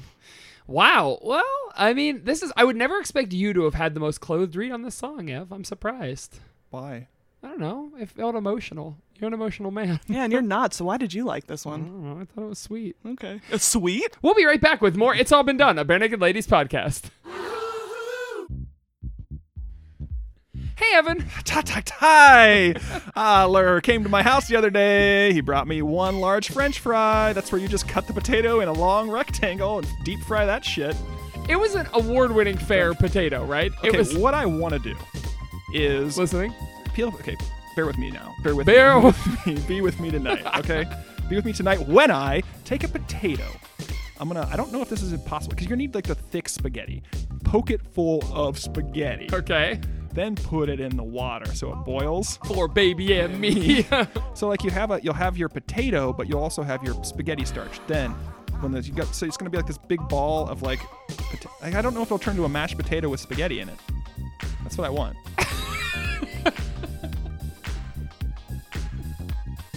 I realized halfway through that little supposition that that's where I was going. I'm like, wait, do I really, really want this? so what? So what would you put on it though? Would you put gravy or marinara? Marinara. sauce? Uh, you put gravy on mashed pot Oh yeah, I don't. I forgot mashed potatoes and gravy is a food. Yeah, that's the thing. I usually don't. I usually, I, I feel like if you need gravy for your mashed potatoes, you're doing mashed potatoes. Wrong. Yes, like should mashed be potatoes, you should butter use like salt. a stick of butter. Yeah, and Yes. maybe garlic or chive. Sure. like if you're feeling that, if you're feeling spicy. Yeah. So what what is the advantage to shoving spaghetti in the potato rather than just making mashed potatoes and spaghetti and because it mixing cooks them? in one pot. it's a one pot meal. yeah. Which you have to take your core or core out the center. It's still very Put the car at the center. complicated. Like if you get the thick spaghetti noodles, like we're talking, like we're not talking angel hair. We're talking the big old hefty boys. Sure. Okay. Like fettuc- Lasagna noodles. fettuccine. I bet, I bet you could poke them through a potato. I guess. Oh, so you're not coring the potato. You're No. just. Oh no, you can't. Ev. The potatoes are hard. Even if you have a a, a firm noodle, We'll see. will we? I- we'll see next week uh, On. on I think I might core the potato, shove it full of macaroni, and then duct tape over the hole, and then Uh. I just. don't think the duct tape uh, like s- is gonna stay on in the boiling water. flex seal? Flex tape? What is that stuff? That's something that stays on in You water. should do what you should do is core the potato, pour it full of macaroni, then get a sous vide. Mm-hmm. so you vacuum seal it in a bag, then you put it in the sous vide for like 82 hours because Genius. you know we got plenty of fucking time to like cook it because you know who's got a life? You just got to you just got time to like slowly. It's like a slow cooker.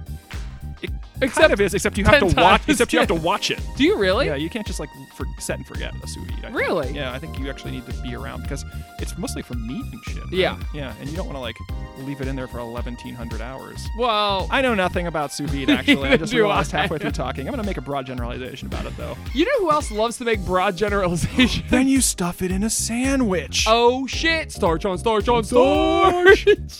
Nervous Rex. That's right. 50% rewatch, 50% first watch, 100% trauma. Joe revisits the anime Neon Genesis Evangelion, while Chris watches it for the first time, and they unpack everything they see. That's right.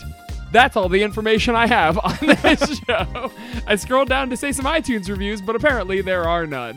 So it's too So leave an iTunes review for. nervous Rex. Two folks watching Neon Genesis Ava. Have you seen Ava?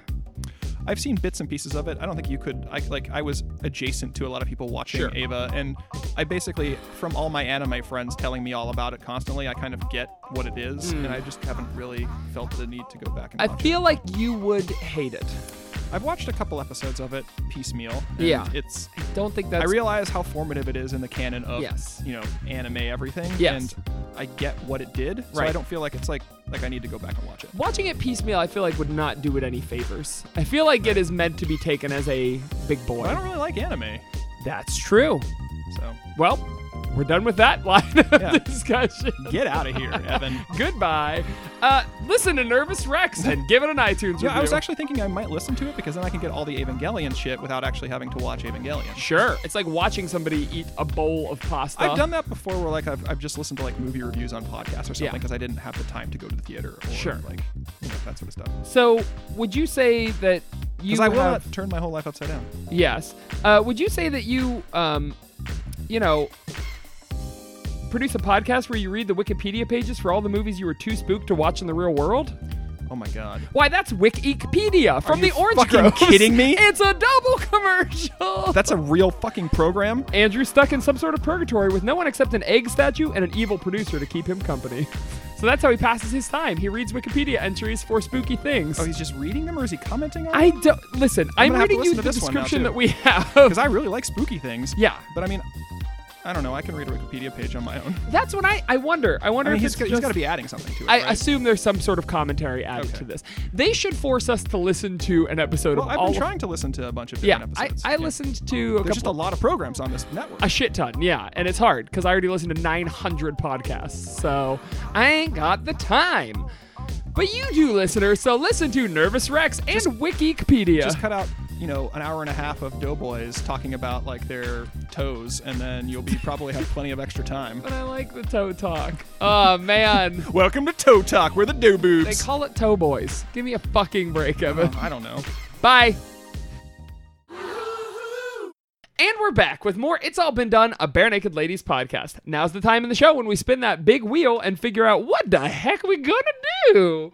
Today our wheel segment is Everything old is new again. Every wheel segment was going to be hard, and this is might be the easiest one. Score a scene from media with this song. So, what scene from media can be scored by War on Drugs? I mean, I feel a- like it's like got to be the ending. Yeah, or any sort of Duplass brothers Oof. like navel gazing mumblecore. Damn, dude, because it's so on the nose. Right. Yeah. Yeah, that- you're right. That could this could fit in, the, in any scene in one of those movies where the main character is walking down a street for an extended period of time. Sure. I feel like it would have to be some sort of like Requiem for a Dream. Uh, I mean, I could see this in like a coming of age, like teen movie where they're at their lowest before they're about to bounce back for the finale. Yeah, I guess I'm reading it too. For me, this is when the jet engine falls on Donnie Darko. Sure. That's- That's, it. I think you got it. Instead of Mad World, I want War on Drugs to be Yikes. playing at that point. Um, yeah, This is a modern retelling of Wizard of Oz where Dorothy is um, seriously. De- that's like Wizard of Oz. Return to Oz. Yeah, it's literally Return, Return, to Oz. There I go. Yeah. Again there on I my go. own. what is Re- Return to Oz? I don't know it. Oh God, it's the second Wizard of Oz movies from it's like when the she 80s or something. Yeah, something like that. I haven't they- seen the whole thing, I've, but s- I was traumatized by it Yeah. as a kid. Like it, it's it's, a awful. It's dark. yeah. very dark. Grimdark? Well, it's she comes back from Oz, and no one believes that she went to Oz, so she gets put in a psychiatric ward. Jesus. And they're giving her shock therapy, and she escapes back to Oz, but you're never sure if Oz is real or just Oh, Yeah. in her fuck. mind. I mean, the implication is that she kills herself, and that's how she gets back. Oh Yeah, my I think, right? god. yeah. Great, Yikes. great movie. So this is on the nose. Yeah. Yeah. We'll, Yeah. Do a, we'll do a double feature of that, and uh, I don't know. I'm trying to think of some other movie that The I- Donnie Darko I wasn't the rats, the rats of Nim or something. something that'll just make us. Oh, that might. I can't believe or Plague Dogs. Like I can't believe I they- my Oh, Jesus. parents let me watch these as kids. Yeah. Like oh, it's cartoons. It's Wizard of Oz. Take it. Take a gander at this, little son. the VHS from like fucking Blockbuster Video. I've had the same like uh, you know the day before Christmas or whatever we bring in movies sometimes. And when I was first starting my teaching career, because I'm a teacher, uh, the um, Wow. Okay. well, I realized that it's not clear when I said Show the day off. before Christmas we bring in movies. I wanted to clarify. Um, so uh, I brought I was like, what PG movies do I? We're all have? teachers, Saker. And I was looking I was looking through all my movies and I was like, oh, Back to the Future's PG. And so I brought it in and like. There's some, like you're gonna see some serious shit, and I was like, "Wow, PG movies used Or that's to like be." the almost rape scene. Yeah, Like, with there's the- some yeah. like dicey. I just was just looking at ratings and I was like, oh, PG movie, perfect. I love Back to the Future. Not even thinking about like the stuff that I didn't remember about it. But So, what are you going to take in this year? Since you know Back to I the Future was is gonna bad, take in uh, Ch- Texas Chainsaw Massacre. Or the remake or the Texas Chainsaw Massacre PG. The- yeah, I was gonna do a my Director's own self cut. edit. It's where- just about, yeah, it's just about uh, a bunch of like kids stopping at a house and then leaving the house. we sure had a good time at that Texas It's Chainsaw just a voiceover Massacre. as the fucking thing drives away. Well, that was a fun And then stopover. the, the rest of the day, I'm just going to stare quietly at my children as they ask me what's happening next. Uh, and I'm going to score that with War on Drugs as I stare at my children. I'm going to play that song in the background. All right, now it's time for some bare naked mails. This is the part where we take emails from our friends, our fans, our tiny little muffins. We have a question here from our friend James. James. Hi, James. Jameis. Um, James has two questions. Ev, do you want one or two? Uh, always two. Two. The Bare Naked Ladies have heard about your podcast. You can't tell if they're happy or angry. They invite you to the big sprawling mansion where they all live together, and soon it becomes clear this is a clue situation. What room will each band member try to murder you in, and what weapon do they use? You do not have to use the specific rooms and weapons from the game. Thank you for the very specific parameters, James. Hey, I like I like parameters. I like specificity. I'm a fan. Yeah, Saker's a fan. So thank you, James. Yes, thank you, That was James. a perfect question. In it was immaculate. fact, I don't even want the second question. This is so good. Okay, we'll save it for another app. Oh, you just want me to delete this email entirely after Please this? do. Okay, fuck you, James. Just kidding, James. I want your more. Like, I if- want your If his money? other second question is as good as this first one, I'm just gonna spend the whole time talking about how good this question is. Uh, okay, uh, let's just go around the table. There's three of us. There's six ladies. Uh, Emma, you're gonna start with Stephen Page because that's the only member that I really know. Okay, what room and what Uh, weapon He's in the torture dungeon in the basement of their manor, which they have. He's the king. he is. Uh-huh. Uh, and his weapon is a cinder block that he keeps on him at all times. It's a cinder block on the end of a long stick that he pretends is a hammer. Like a piece Yes. of iron. like Yeah. an iron pipe with Yes, a cinder an block. iron like, pipe with a- I guess it would be drilled through the cinder block. yeah, probably. yeah. That checks out. And he wears a. Does he wear a mask of some sort? Is Yeah. he the executioner? He's the executioner. Okay, I'm just checking. probably wears like a, one of those like uh, f- plastic like face masks. Yeah. like the ones where that, that there's a visor you can flip down just to keep like the blood off, Like like, a- in a slaughterhouse. sure. Like a, A welder's welding- mask. Right. not like a but a, not quite a welder's mask. It's just for like butchers. motorcycle- Butchers oh, as you're okay, like okay, as you're okay. like using like a bone saw Sure. or something, and you don't Sure. want or or uh, surgeons to Sure. wear stuff like that. Uh, Ev, you got one? Uh, I can go sure, next. Oh, sure, okay. Go Sure, ahead. sure, sure. Uh, Kevin lures you up to the roof, the rooftop garden. Um, it's full of like you don't know how they did it, but they've got weeping willows and like full on like h- hanging shrubs, like the hanging gardens of Babylon. You're like, Mm-hmm. whoa, this is amazing. Is yeah, it is, isn't it? Mm-hmm. and uh, you just see him silhouette in the sunlight, and he extends his hand to you Uh huh. and you walk towards him and you're like he's like i want to go on a walk with you through the garden i'm like yeah i'd love to and he's like i have i wrote a song especially for this occasion and then you just then the the slow sort of meandering synthesized keyboard cuts in and you're like yeah I'm really feeling this. The moon is overhead. It's partially occluded. There's a slight breeze coming in. And you extend your hand, you step up onto the steps, and then you just fall forward because it's not Kevin, it's a hologram. Oh, you step right through him, and you just hear, another one, and then you just fall into a pile of bodies because this is not the first time he's done this, nor the The last. best clue murder is Kevin in the gardens with the hologram. uh, mine is the. Uh, I, I, you two have gone off on your own adventures. and We're I- dead. I, We're you're dead. but you're gonna have to die again.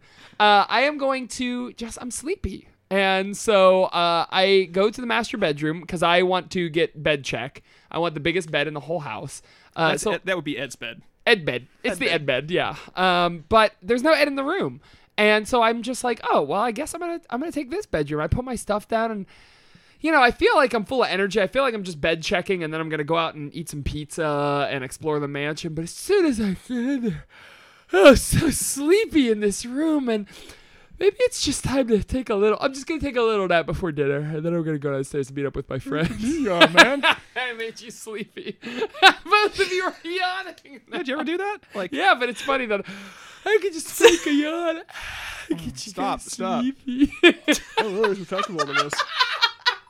Don't you ever do that? Like, if you if you think someone's watching you, you'll fake a yawn. No. And then you, you can tell if they're watching you because they'll yawn too because it's That's contagious. That is manipulative. Well- no, I'm not just kidding. It's I'm not- sorry. I mean, Um, trying to see if somebody's watching you. and then and then I I tuck myself in under. under the, Can't stop, won't stop. I tuck myself in under the covers, and I'm just closing my eyes, and I can't believe I've never been this sleepy book in my life. And just as I'm closing my eyes, I think I hear something crawling out from under the bed. And I see Jim coming up from under the bed. And he's got all this white and black face makeup on. And I go, Jim, is it you? and he says, It's it's not me, Jim. I'm the sleepy man. and he he's trying to model himself after the the slender man or the bye bye man, but he calls himself the sleepy man. and he likes to fill the room with gas and uh, they sleep forever. He's also wearing a mask, or do- can he breathe the gas? Uh, he can breathe. he's he developed an immunity to the He gas. eats a little bit of it every morning, so now he's got immunity to the gas. Just like I shoot myself with tiny bullets every morning, so I can be immune to guns. Do you work yourself up like small to larger? To Yeah, larger? I, my- He's been shooting himself with cannonballs. I mean, what? every Yeah, what morning. caliber are you on, buddy? uh, I don't even know what Cannonball? caliber you mean. Cannonball. Mm-hmm. He's up to Soul Calibur six. Go ahead, Em. Great. Uh, so after I die at the hands of Stephen Page in the basement with the murder weapon, You resurrect in the clone chamber. uh, yeah, and I step out of the clone chamber and I hear some music in the distance. It's this nice little plinking guitar. This is Castle Page. We've talked about Castle Page many times. Yeah. He does have a clone chamber in Castle Page. okay, obviously sure. is. Uh, so I hear this uh, this beautiful like plinking sort of countryish guitar uh, somewhere off in the distance, Mm-hmm. uh, and I'm like, "Fuck, what is that? That sounds great!" And so I go wandering through the house, uh, getting closer and closer to it, and I see uh, you know the door open to the the bedroom, and I see your dead body, and I see the pile of bodies outside from the hanging gardens. They're all I say, me. "Oh, that's kind of weird." Yeah, they're all you. Fell for it again. Uh, but I, I make it to uh, to the attic, uh, which is nothing but a bathroom, uh, and I, I open the door, and behind it I see uh, I see Ed with uh, with his guitar doing a bathroom session, and he uh, he stops playing as soon as I come in, and I see his face in the mirror just go slack, and then his eyes roll back in his head, and he uh, he turns around very slowly to me holding his guitar, and he said, "No one's supposed to see this." he grips the guitar with both hands, and I stand there transfixed as he beats me to death with his He guitar. alkabongs you. Yeah. What's so maybe about? What's so maybe about? What's so maybe? And he just D2. to, to the, that's the last thing she hears on a loop. Yeah. Sure. Ev, you got your choice. All right. Who you gonna stick me with? Who's left? Ty and Andy. Oh. The cream. I can take crop. Andy. Oh no, I had a good one for Okay, Andy. go ahead. Yeah. Well, I was going to use both of them because I thought I thought we Go were for it. I thought we weren't including Andy. Do so I it. thought that Tyler was going to be the end. Do but, it. But I'll include both of them. Okay. So um, so I wake up not in the clone chamber, but in like strapped to a chair. Like so, before my clone came back to life, like full to life, it had been carried to this chair, and I'm strapped in, and there's some sort of contraption on my head, and then this little, like I'm just like looking around, what's going on? What's going on? And there's like this, um, those like sal- saline bags, and there's like a I have a, oh I thought you said I had something on my nose, but um I've got the uh what are those things? IV. IVs. Is This I think the second episode in a row you've forgotten the word IV, which is very strange to me. I say a lot of words every episode, and I forget like two of them. They always you happen to call be me- I and V. Yeah, exactly. I don't remember those letters. But uh, yeah, so I'm looking around, and I'm like, "What the fuck is going on?" And then I hear, and this little teeny tricycle comes up, and it's like a puppet of Tyler, Oh God. and uh, I'm like. Oh my God! What? What? And I look down and I see Tyler there, but there's also a dead body on the floor already, like it just in a pile of blood. And uh, um, Tyler says, "I want to play a game." What are you scared of? I said, uh, uh, pretty much fucking everything at this point. I've been killed how many times? And uh, then the, he says, Well, you've only got five minutes to solve my rhythm puzzle. I'm going to play drum beats on there, and you need to replicate them on this Casio keyboard. Uh-huh. So um, he plays simple rhythm, and he plays surprisingly simple rhythms because Tyler has no talent at all. Damn. I'm just kidding. They're really complex polyrhythms, and I Okay. can't replicate them. But when the thing explodes, it just explodes into confetti and spun sugar because Tyler is a sweetheart. Mm-hmm. He's a funny He'll guy. always be a sweetheart. and uh, he's like, "Oh, you solved my mystery. now you get to come to Tyler's party dungeon." and uh, so I just get led into P- Tyler's party dungeon. But as I'm led, led away, the uh, body in the pile of blood stands up, and it's Andy Cregan, Uh-huh. of course. and he's got and he just uh it just uh goes into a POV of him following me through this party dungeon and you gotta go through the ballroom. I go through the reverse slide. That's where you sit on the bottom of the slide and it goes Sucks you up. Yeah. It's a vacuum. Yeah. Tyler has the best stuff. Yeah. Uh, and then we eat garbage plates all night. And then as I lay there, just completely satisfied, Tyler looks. You see him look. His head turns, and Andy has been standing the shadow, and, and he says, "Okay, it's okay now." and then Andy slowly creeps into the room, and the screen goes black. Oh, Jesus. He's happy now. He can Yeah. die. Truly terrifying. Um, we cut back to I'm the Judas goat. we cut back to the clone chamber, and Kevin walks in and checks each of our three pods and says, "Master, they're not regenerating anymore. We finally done it. And then we see this dark corner, and I'm actually seeing all this because I'm hiding podcast is behind. over. I'm hiding behind a wall, and I, I, I, I'm like, oh, I escaped my clone chamber early, and I, I don't think they see me. And and he looks back into the darkness, and something, a green glow, alights in the back of the darkness, and we see this throne, this chair, and on this chair is a man wearing a crown of bone, and he's got a scepter made of a fibia in his hand. His robes are And- human faces. And when I hear him talk, I hear him panning from ear to ear. and he says, Master Ainello, we've done it. They're all dead. And Ron Ainello on the throne says, Not yet, my, As he plays his trombone. my little one. And I see him point to me peeking out from behind the corner. I go, No! And that's when it cuts the credits. I hope you enjoyed that, James. that's how we all die several times. all right. We did it. Another Epo We in the did it. books. In them books. Um, you can follow us on Facebook at Bin Dum Pod on Facebook, at Bin Dum Pod on Twitter. You can support the Orange Groves. They help us make this show. Patreon.com slash the Orange Please Groves do support them. please do support them. If you support them at the ten dollar mark, you can start hearing our snack time bonus hips, um, which should be maybe out by now. Hopefully, Mm-hmm. the first one seventy nine.